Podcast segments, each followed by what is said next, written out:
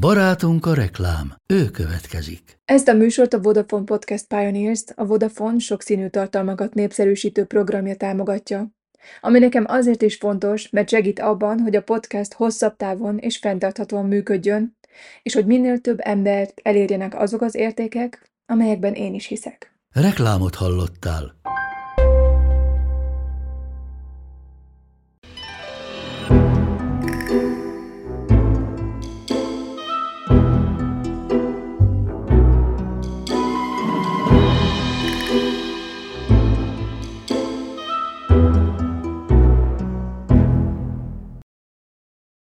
Sziasztok! Ez itt az Attágító Podcast, kuriózumokkal a tudomány és a történelem világából. Elképesztő, abszurd és humoros érdekességekkel. Én Júlia vagyok. Híres emberek inspirálnak minket, formálják kultúránkat, talán gondolkodásmódunkat is. Haláluk pedig veszteség a rajongók számára. Néhány közülük szinte bármire képes lenne azért, hogy megszerezzem valamit, ami imádatának tárgyához tartozott. Vagy akár egy darabot is belőle. Két híresség, Mozart és Shelley halálon túli útó életéről szól ez az epizód, amit három kisebb, de annál szkurilabb híresség anekdotájával egészítettem ki. Mielőtt elkezdeném, ha érdekel a téma, Hitler, Einstein és Poe halál utáni legendás útó életéről már készítettem egy-egy epizódot. Meghallgathatóak a lejátszókban. Mozart koponyája hogy Wolfgang Amadeus Mozart, aki magát igazából Amadénak nevezte, a családja pedig Wolfgangnak becézte, csoda gyerek volt, amilyen csak egyszer születik egy évszázadban, az azt hiszem mindenki előtt ismert. Ahogyan az is közismert tény, hogy a hihetetlen kreativitású Amadé mindössze 35 termékeny, viharos évet élt meg. De én most inkább a halálával, illetve a halála utáni eseményekkel foglalkozom. A történet szerint a 35 éves Mozart már néhány hónappal halála előtt is rosszul érezte magát. Szemtanúk szerint már augusztusban a La Clemenza di Tito című operájának prágai bemutatóján betegnek tűnt. De legkésőbb a Varázs Fuvala bécsi bemutatóján szeptemberben már alig hasonlított önmagára, már nagyon beteg volt. De ne siessünk annyira előre az időben. 1791 nyarán Mozarthoz egy szürke hírnök érkezik, és egy aláírás nélküli levelet nyújt át, amelyben egy névtelen megrendelő egy gyászmisét rendel meg. Az 50 dukátos honorárium felét előre kifizeti. A, a hírnök megbízója, idézem, egy ember, aki nem akarja, hogy megismerjék. Mozart neki lát, komponálni kezd, és közben megbetegszik. Betegsége egyre súlyosabb, a zeneszerző egyre gyengébbé válik, valamikor ekkor egy borzalmas gondolat bukkan fel benne. Sok évvel később Konstance, a felesége elmondása szerint Wolfgang megszállottan azt emlegette, hogy valaki aquatofánát adott neki. Egy szaktalan, szintelen és íztelen mérget, amelyet már a 16. században is ismertek.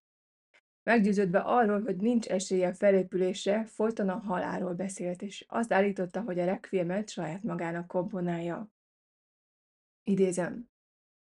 Határozottan érzem, hogy már nem bírom sokáig. Biztos vagyok benne, hogy megmérgeztek. Nem tudok szabadulni ettől a gondolattól. Valaki akvatofánát adott nekem, kiszámította a halálom pontos idejét, és requiemet rendelt hozzá. Én a saját magam gyászmiséjét írom. Mozart nem sokkal ezután meghal.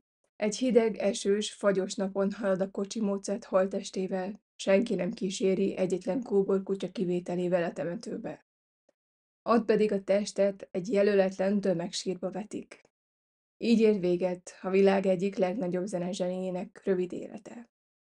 Néhány évvel később felbukkan egy koponya, ami állítólag Mozarté volt. Eddig a legenda. Nézzük, mik a tények. Mozart betegsége, tünetek és kezelések.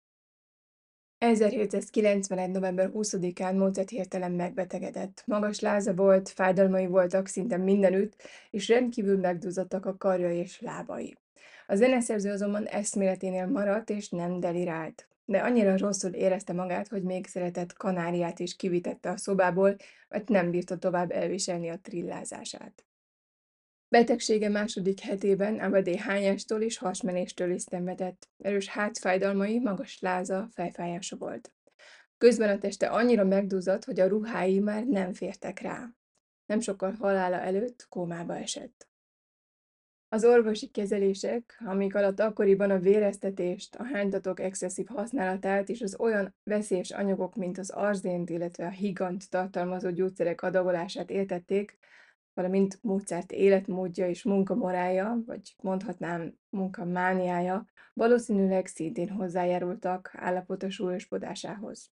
És sajnos a korabeli orvosi kezelések, ahogy mondtam, inkább rontottak, mint javítottak állapotán. Nem sokkal a halála előtt például két liter vért vettek tőle. A diagnózisok és a halál oka. Két tény álljon itt mindjárt az elején. Mozart holttestét soha nem azonosították, és a bontolásáról pedig lemondtak. Mozart végső halálos betegségének diagnosztizálására tett kísérletek a rendelkezésünkre álló kevés információ miatt kudarcot vallanak, mivel az állítólagos tények nagy része olyan jelentésekből származik, amelyeket csak évtizedekkel később írtak le. Teljes bizonyosságról így szó se lehet. Összességében ma már több mint 150 különböző magyarázat létezik Mozart halálára, és a mérgezéstől a szívbetegségig egyetlen lehetőség sem marad említés nélkül. A halál lehetséges okaként felmerült agyvérzés, szívbetegség vagy a májhibás működése, vese elégtelenség vagy tífusz is, vagy olyan hosszú távú betegségek végső stádiuma, mint például a Bazadov-kór. Egy szakértői vélemény szerint például Mozart a nyers sertés hús fogyasztásával terjedő férgek okozta fertőzésben halt meg. Bizonyítéként pedig egy, a feleségének Konstanznak írt levél szolgál, amelyben a disznó húsevésről áradozik.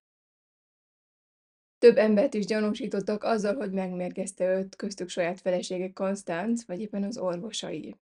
A legismertebb vádlott azonban valószínűleg a bécsi udvari karmester Antonio Salieri volt, akit a történelem azonban már régen felmentett. De sokaknak gyanúsak voltak a szabadkőművesek is, akik állítólag megbosszulták Mozart árulását. Mivel hogy a Varázsfúvala című művében állítólag 18 olyan rituálét fedett fel, amelyeknek a páholy alapszabályai szerint titokban kellett volna maradniuk. Ahogy mondtam, teóriákban és összeesküvés elméletekben nincs hiány. De mit mond az orvostudomány? 2000-ben Baltimoreban a hatodik amerikai klinikai patológiai konferencia is foglalkozott a zenész halálával, bár kicsit másképp.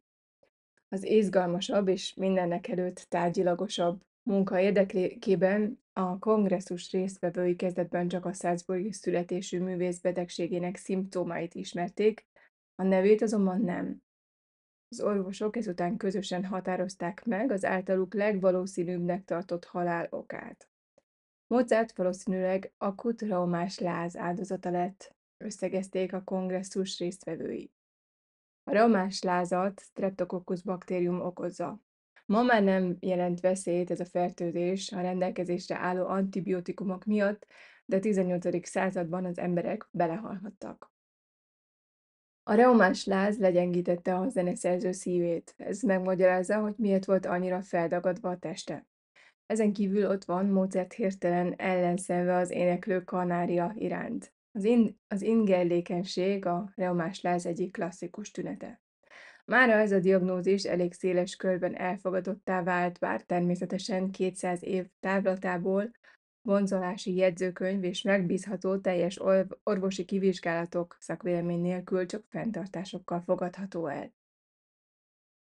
És akkor ki volt ez a sötét, titokzatos alak, aki gyászmisét rendelt Mozarttól?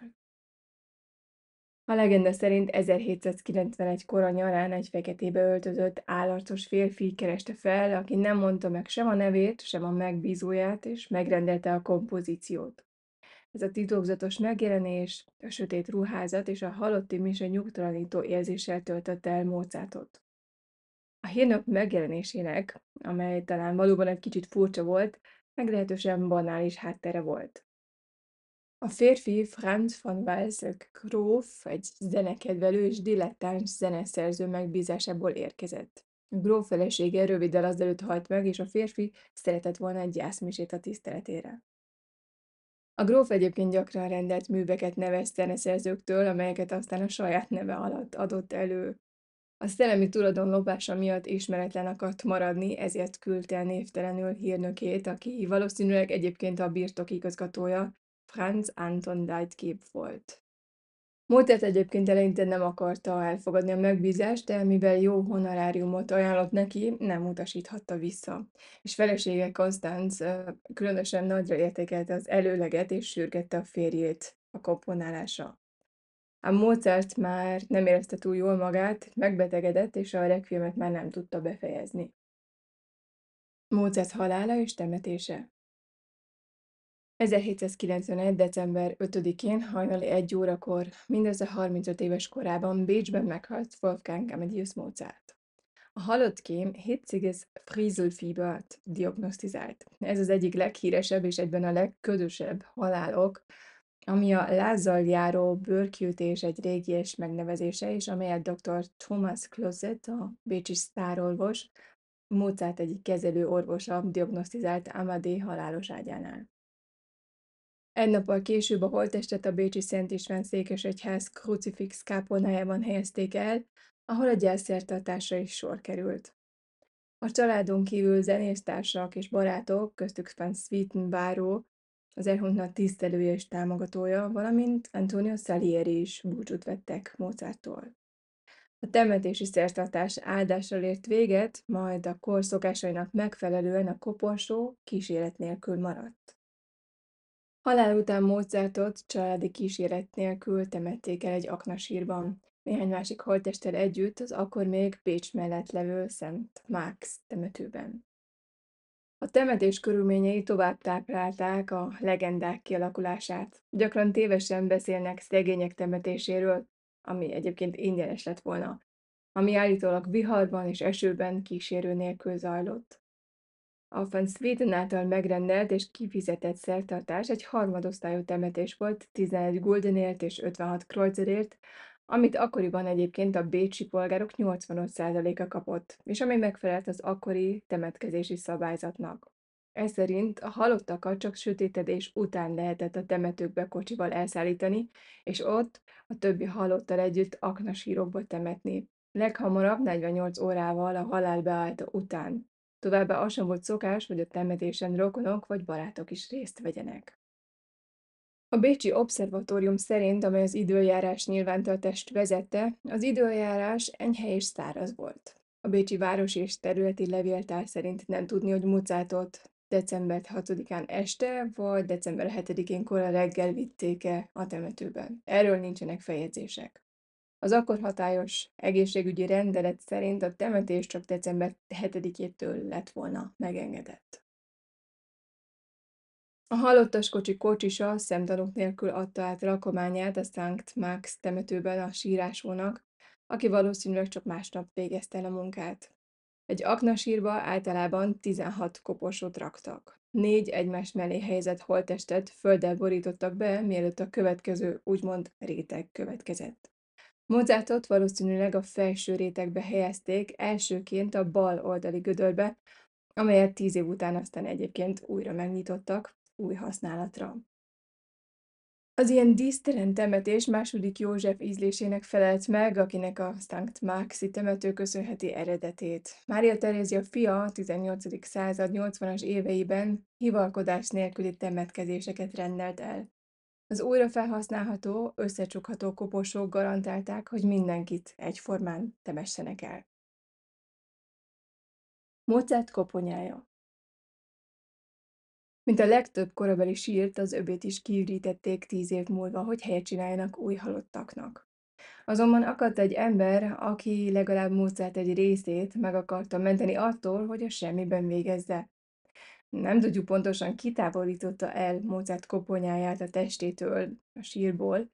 A történet egyik változata szerint a bécsi Sankt Max temető gondnoka, aki állítólag nagy zenetkedvelő volt, és aki gyerekkora óta csodálta Mozartot, volt a tettes. Amikor a zeneszerző holttestét a temetőbe vitték, az őr emlékezett arra, hogy hová temették el. Egyesek szerint azért, mert egy drót darabot hurkolt Mozart nyaka köré. Amikor aztán 1801-ben kiürítették a sírt, úgymond személyes emlékként megszerezte Mozart koponyáját. A koponya állítólag a temetőgondnok haláláig a birtokában maradt, és később egy másik zenekedvelő, Jakob Hörtl vésnök és amatőr zenész kezébe került. Egy beszámoló szerint Hörtl nem sokkal édesanyja halála után kezdett rendszeresen járni a Sankt Max temetőbe. Összebarátkozott a temetőgondnok utódjával, aki szintén már élete vége felé járt, és tovább akarta adni a koponyát valakinek, aki értékelni fogja. Hőtl ugyan elfogadta az ajándékot, de kisé frászt kapott tőle. Egyszer már azon volt, hogy a Dunába dobja. Hőtl bátyja, József, sokkal jobban érezte magát, úgymond az emberi maradványok jelenlétében. József, aki Jákob 1868-ban bekövetkezett halála után örökölte a koponyát, Európa egyik legismertebb anatómia professzora volt, az anatómiai bontolás úttörője, aki a világ minden tájáról gyűjtött koponyákat, és aki a frenológia lelkes híve is volt. Mozart koponyáját boldogan vette fel a gyűjteményébe, és valószínű, hogy ő volt az is, aki a koponya jobb halánték csontjára ezt az idézetet írta Horatius ódáiból, Múzá vetett mori, azaz a múzsa nem engedi meghalni. A koponya József 1894-ben bekövetkezett halála után rövid időre eltűnt, de 1902-ben újra felbukkant, amikor is a Salzburgi Mozarteum alapítványnak adományozták. A koponyából addigra már eltűntek részek. Az alsó álkapocs és a koponya alap hiányzik. Feltehetően egy anatómiai vizsgálat miatt, amelyet József Hürtl akkor végzett rajta, amikor már majdnem vak volt.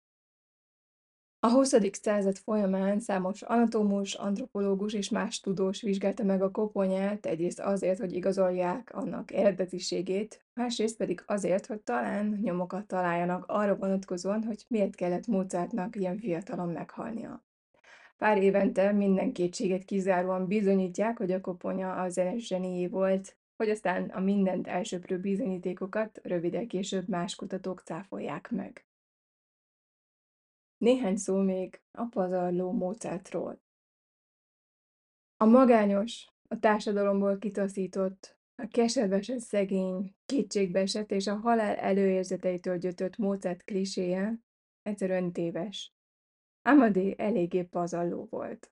Számítások szerint az éves jövedelme mai viszonylatban legalább 120 ezer és 150 ezer euró között volt, néha jelentősen több is volt. És ez még a drága Bécsben is könnyedén finanszírozott egy előkelő bécsi polgári háztartást. Mozart azonban többet akart. Vagyonokat költött extravagáns ruhákra, túlméretezett lakásokra és a hozzájuk tartozó személyzetre. Időnként a játékszenvedély is eluralkodott rajta.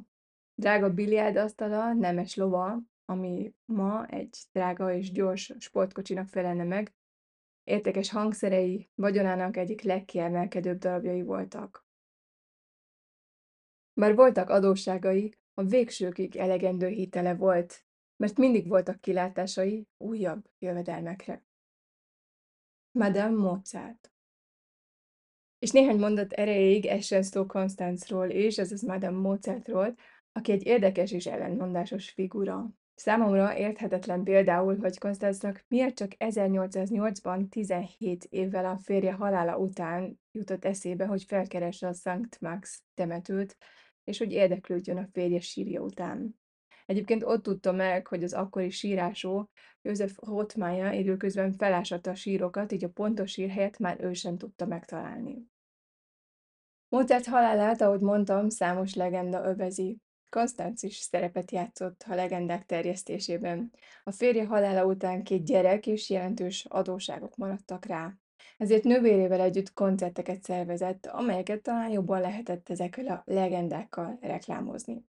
Az egyik ilyen legenda egyébként a Requiem egyik próbájáról szól, amely állítólag még a halálos ágyán történt. Idézem. A Lacrimosa első taktusainál tartottak, amikor Mozart zokogni kezdett, félretette a partitúrát, és alig 11 órával később, hajnali egy órakor elhunyt.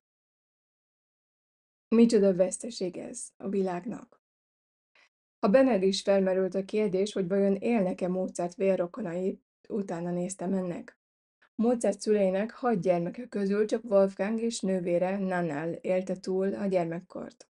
Mozartnak és feleségének két fia született, akik mindketten gyermektelenül haltak meg.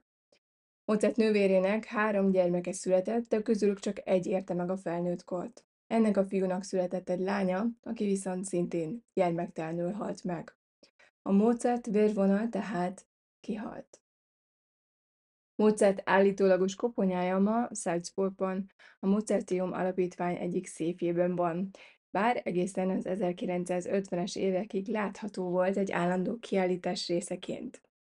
Egyesek a változó ízlést okolják, ami miatt a múzeum vezetősége már nem állítja ki a koponyát, mások viszont azt állítják, hogy a koponya zavaróan hatott a látogatókra, akik néha könnyekben törtek ki a látványtól. És végül néhányan még meg is esküdnének arra, hogy halk zenét hallottak a csontokból. Talán a requiem utolsó hangjait, amelyek örökre lehetve maradtak Mozart elméjében.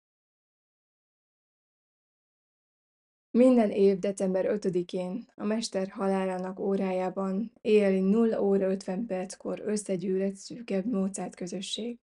Fényes nappal azután sorra vonulnak a temetőbe a zenebarátok és a hangversenyek, az operák és a színházak, a filharmonikusok és a szimfonikus zenekar képviselői is. Általában koszorút helyeznek el, zene nélkül, szavak nélkül. Számukra Mozart zenei öröksége a fontos, nem az, ami megmarad belőle a Szent Maxi temetőben és a Salzburgi páncélszekrényben. Horatio Nelson íze Egyáltalán nem szokatlan, hogy egy holttestet alkohol segítségével tartósítanak. Itt is ez történt, csak kicsit másképp. 1805-ben a Trafalgari csatában bekövetkezett halála után Horatio Nelson admirálist egy hordó brandybe, mások szerint rumba áztatták az Angliába való visszaút idejére. A legenda szerint az HMS Victory legénysége, akik bármit megtettek volna egy italért, egy szúrófúróval lyukat fúrtak a hordóba, és egy szívószálon keresztül adagolták az alkoholt. Gibraltár felé tartva többször is megcsapolták a hordót, hogy kocincsanak az admirálisra, egészen addig, hogy mire megérkeztek a hordóban, szinte semmi szesz nem maradt. Innen ered az angol tapping the admiral, azaz megcsapolni az admirális kifejezés, ami erősebb szerszes ital kiszívását jelenti egy szívószállal. A napkirály kulináris vége A napkirály 14. Lajos 1643-tól 1715. szeptember 1-én bekövetkezett haláláig volt Franciaország királya. Hosszan uralkodott, gyakorlatilag ő találta ki az abszolút monarchia fogalmát, ezért a francia forradalom jakobinusai különösen gyűlölték. Sírablók kifosztották a sírját, és ellopták be balzsamozott szívét. A szív kerülő utakon jutott el Francis Bucklandhez, aki egy különc, hóbortos tudós volt. Többek között egy társaság alapítója is volt, amelynek célja az volt, hogy egzotikus állatok tenyésztésével növeljék a lakosság élelmiszer ellátását. Buckland lakomáin mindig volt valami különleges. Bölény, kenguru, struchús. Ez hamarosan arra késztette őt, hogy szinte bármilyen szerves anyagot potenciális élelmiszernek tekintsen. És minél szokatlanabb volt valami, annál jobb. Felfalta a csigákat, legyeket, fülbemászókat, vakondokat és tengeri malacokat, és részletes beszámolókat írt tapasztalatairól különböző újságoknak. Egy nap, amikor ismét néhány barátjával vacsorázott, így szólt az egyik vendégéhez. Sok furcsa dolgot ettem már életemben, de királyi szívet még soha. Kitalálod? Pontosan. 14. Lajos szíve végül Bakken tányérján és a gyomrában landolt. Goya két teste. Goya korának legkiemelkedőbb spanyol festője, sőt, a világ egyik legzseniálisabb művésze, élete nagy részét hazájában töltötte, és szerencsétlenségére külföldön halt meg. A 82 éves festő önkéntes száműzetésbe vonult Franciaországba, ahol 1828. április 16-án lehelte ki lelkét. A a Tröz temetőben temették el. Spanyolország csak jóval később, 1899-ben kapott engedélyt arra, hogy Goya földi maradványait Madridba szállítsa. Amikor azonban a hatóságok felnyitották a boldói sírhelyet, probléma merült fel. A sírban két csontváz volt, és nem lehetett megállapítani, hogy melyik golyáé. Mi több, csak egy koponyát találtak, és nem tudták, hogy az melyik csontvázhoz tartozik. A spanyol konzul táviratot küldött Madridba, idézem. Golya csontvázának hiányzik a feje. Kérem az utasításokat. A minisztérium így válaszolt. Küldjék Golyát, fejjel vagy fej nélkül. Mivel nem akartak hibázni, és praktikusan gondolkodtak, becsomagolták az összes csontot, és elküldték Madridba. A két ember hiányos földi maradványai most egy szarkofágban nyugszanak Francisco de Goya felirattal. A jóisten válogassa szét a csontokat. Shelley szíve Shelley azon művészek kategóriájába tartozik, akik túl korán, 30 éves koruk előtt halnak meg. Sokak szerint olyan volt, mint egy angyal, aki, idézem, hiába verdes, fényes szárnyaival az ürességben, ahogy Matthew Arnold kritikus is fogalmazott. Percy Bysshe Shelley és két barátja, John Keats és George Gordon Lord Byron voltak az angol romantika leghíresebb költői, és mindhárman fiatalon, alig három év leforgása alatt haltak meg. Mary Shelley is hozzájárult férje misztifikációjához, amikor Percy-t halhatatlan lélekként jellemezte, aki nem tudott hozzászokni földi szentélyéhez. Percy és Mary akkor szöktek meg együtt, amikor Mary még csak 16 éves volt. Egyébként Percy néhány évvel korábban ugyanezt tette egy másik 16 évessel, akit teherbe ejtett, és még el sem vált tőle, és aki később rejtélyes módon öngyilkosságot követett el. Életük nem szűkölködött botrányokban, és miután Anglia nem épp a legideálisabb hely volt egy olyan költő számára, aki többek között a szabad szerelmet és az ateizmust hirdette, Shelleyék 1818-ban Olaszországba költöztek, ahol csatlakoztak a száműzött szabad szellemek köréhez, amelyekhez például barátjuk Lord Byron is tartozott. Itáliai tartózkodásuk alatt Byron és Shelley is felfedezte a földközi tengeren való hajózás iránti lelkesedésüket, amelyeket kalandvágyó barátjuk Edward Trelawney bátorított, aki egyébként saját szerint valamikor kalóz is volt. Az utolsó út 1822. július 1-én Shelley és barátja Edward Williams a röviddel azelőtt felújított Don Juanon hajózott le Livornóba. A kirándulás célja az volt, hogy üdvözöljék barátjukat, Lee Huntot, aki éppen akkor érkezett Olaszországba, és akivel Shelley és Byron egy liberális folyóirat alapítását tervezték. A kirándulás nagyszerű volt, egészen a hazautazásig. Körülbelül három órával azután, hogy a Don Juan ismét elindult Lericsi irányába, nyugat felől, szinte semmiből, heves vihar támadt. A férfiaknak alig volt idejük reagálni. Senki sem tudja pontosan, hogy mi történt a fedélzeten, de amikor a vihar alig 20 perccel később előtt, sem a hajót, sem az utasokat nem lehetett sehol sem látni. Az ezt követő időben különféle összeesküvés elméletek övezték az eseményt, például, hogy a Don Juan szándékosan akarták elsüllyeszteni, vagy hogy Shelley öngyilkos akart lenni.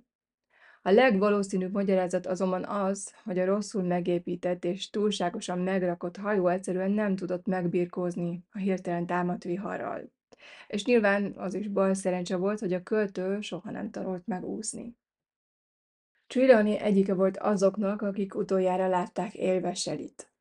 Bár csak alig hat hónapja ismerkedett meg vele, úgymond a férfi megszállottjává vált.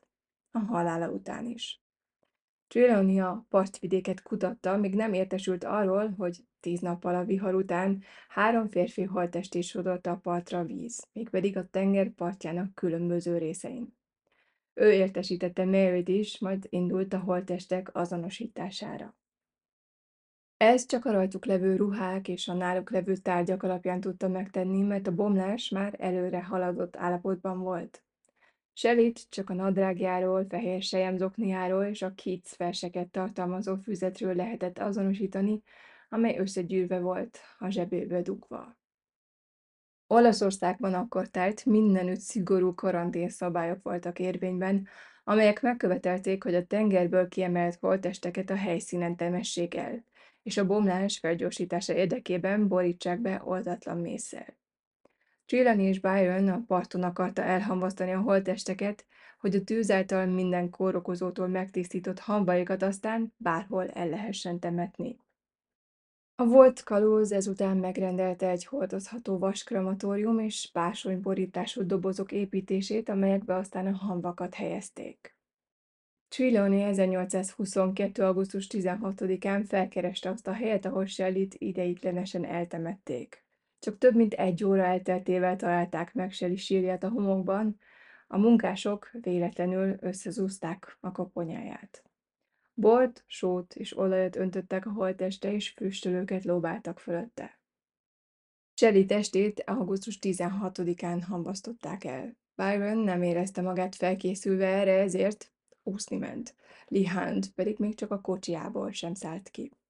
Csak Trelawney és néhány helybéli nézte végig, ahogy Shelley erősen oszlásnak indult tetemét kihúzzák a homokból. Trelawney később ezt mondta, idézem. Több bort öntöttünk Shelley holttestére, mint amennyit egész életében ivott. Ez az olajjal és a sóval együtt élénk sárkán izzó és cikázó lángokat okozott. A holttest szétesett, úgyhogy a szíve szabaddá vált.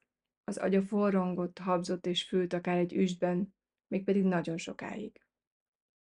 Egy szerve azonban nem akart elégni. A szív, vagy amit Trelawney szívnek hit, ellenállt a lángoknak, és csak valami olajos folyadék szivárgott ki belőle. Trelawney aztán belenyúlt az, a tűzbe, és kihalázta a szervet. Csúnyán megégettem a kezemet, írta később, és ha valaki megfigyelte volna, hogy mit csinálok, azt hiszem karanténba kerültem volna. Az orvos történészek régóta vitatkoznak arról, hogy Shelley szíve túlélhette a tüzet, vagy inkább a költő mája, amelynek anyaga tartósabb volt. Volt-e az? Akárhogy is, Trelawney szívet érdekes módon nem Marynek, hanem Huntnak adta, aki aztán később ezt Borszeszben őrizte. Carcordium, a szívek szíve. Mary úgy döntött, hogy férje hamvait fia William mellé temetteti a római protestáns temetőben. De Trelawney-nak más tervei voltak. Két sírhelyet is felállított a Cestius piramis közelében, és az egyikre egy titokzatos, felirat nélküli egyszerű sírkövet helyeztetett. Shelley hamvait a másikba vitette át, aminek sírkövébe Shelley nevét, három kedvenc Shakespeare sorát és a félrevezető latin corcordium, azaz szívek szíve kifejezést vésette, ami éppen azért félrevezető, mert Shelley szíve nem ott volt, eltemetve. Percy szíve végül Maryhez került, aki 1851-ben bekövetkezett haláláig őrizte azt. Egy évvel Mary halála után fia és annak felesége aztán kinyitotta a mindig zárva tartott utazó szekreterét. Benne megtalálták Mary naplóját és Shelley egyik versének egy példányát, amelyet Percy két halála alkalmából írt. Az oldalak között egy sejemzacskó barna port tartalmazott. Ez volt minden, ami Shelley szívéből megmaradt, amelyet 30 évvel korábban ragadtak ki a lángok közül. Ez a megható, de hátborzongató emlék férjéről teljes összhangban volt Mary jellemével, elvégre ő volt a Frankenstein szerzője. Mary azt szerette volna, hogy Rómában a férje mellé temessék el, de Trelawney a Shelley sírja melletti üres sírt nem neki szánta. Amikor majdnem 60 évvel később, 88 éves korában Trelawney meghalt, úgy rendelkezett, hogy temessék Shelley mellé a másik sírba. Így tehát nem Mary, Percy felesége, hanem Trelawney az, a volt kalóz, aki örökre Shelley mellett nyugszik Rómában. Ennyi volt az adtágítás mára, remélem tetszett a mai rész. Mint mindig, most is posztoltam további infókat és fényképeket az Instagram oldalamon. Mindig nagyon örülök néhány visszajelzésnek és kommentnek, és köszönöm a sok-sok üzenetet, amiket az Instagramon írtatok. Hamarosan újra jelentkezem, addig is, maradj szkeptikus, maradj kíváncsi.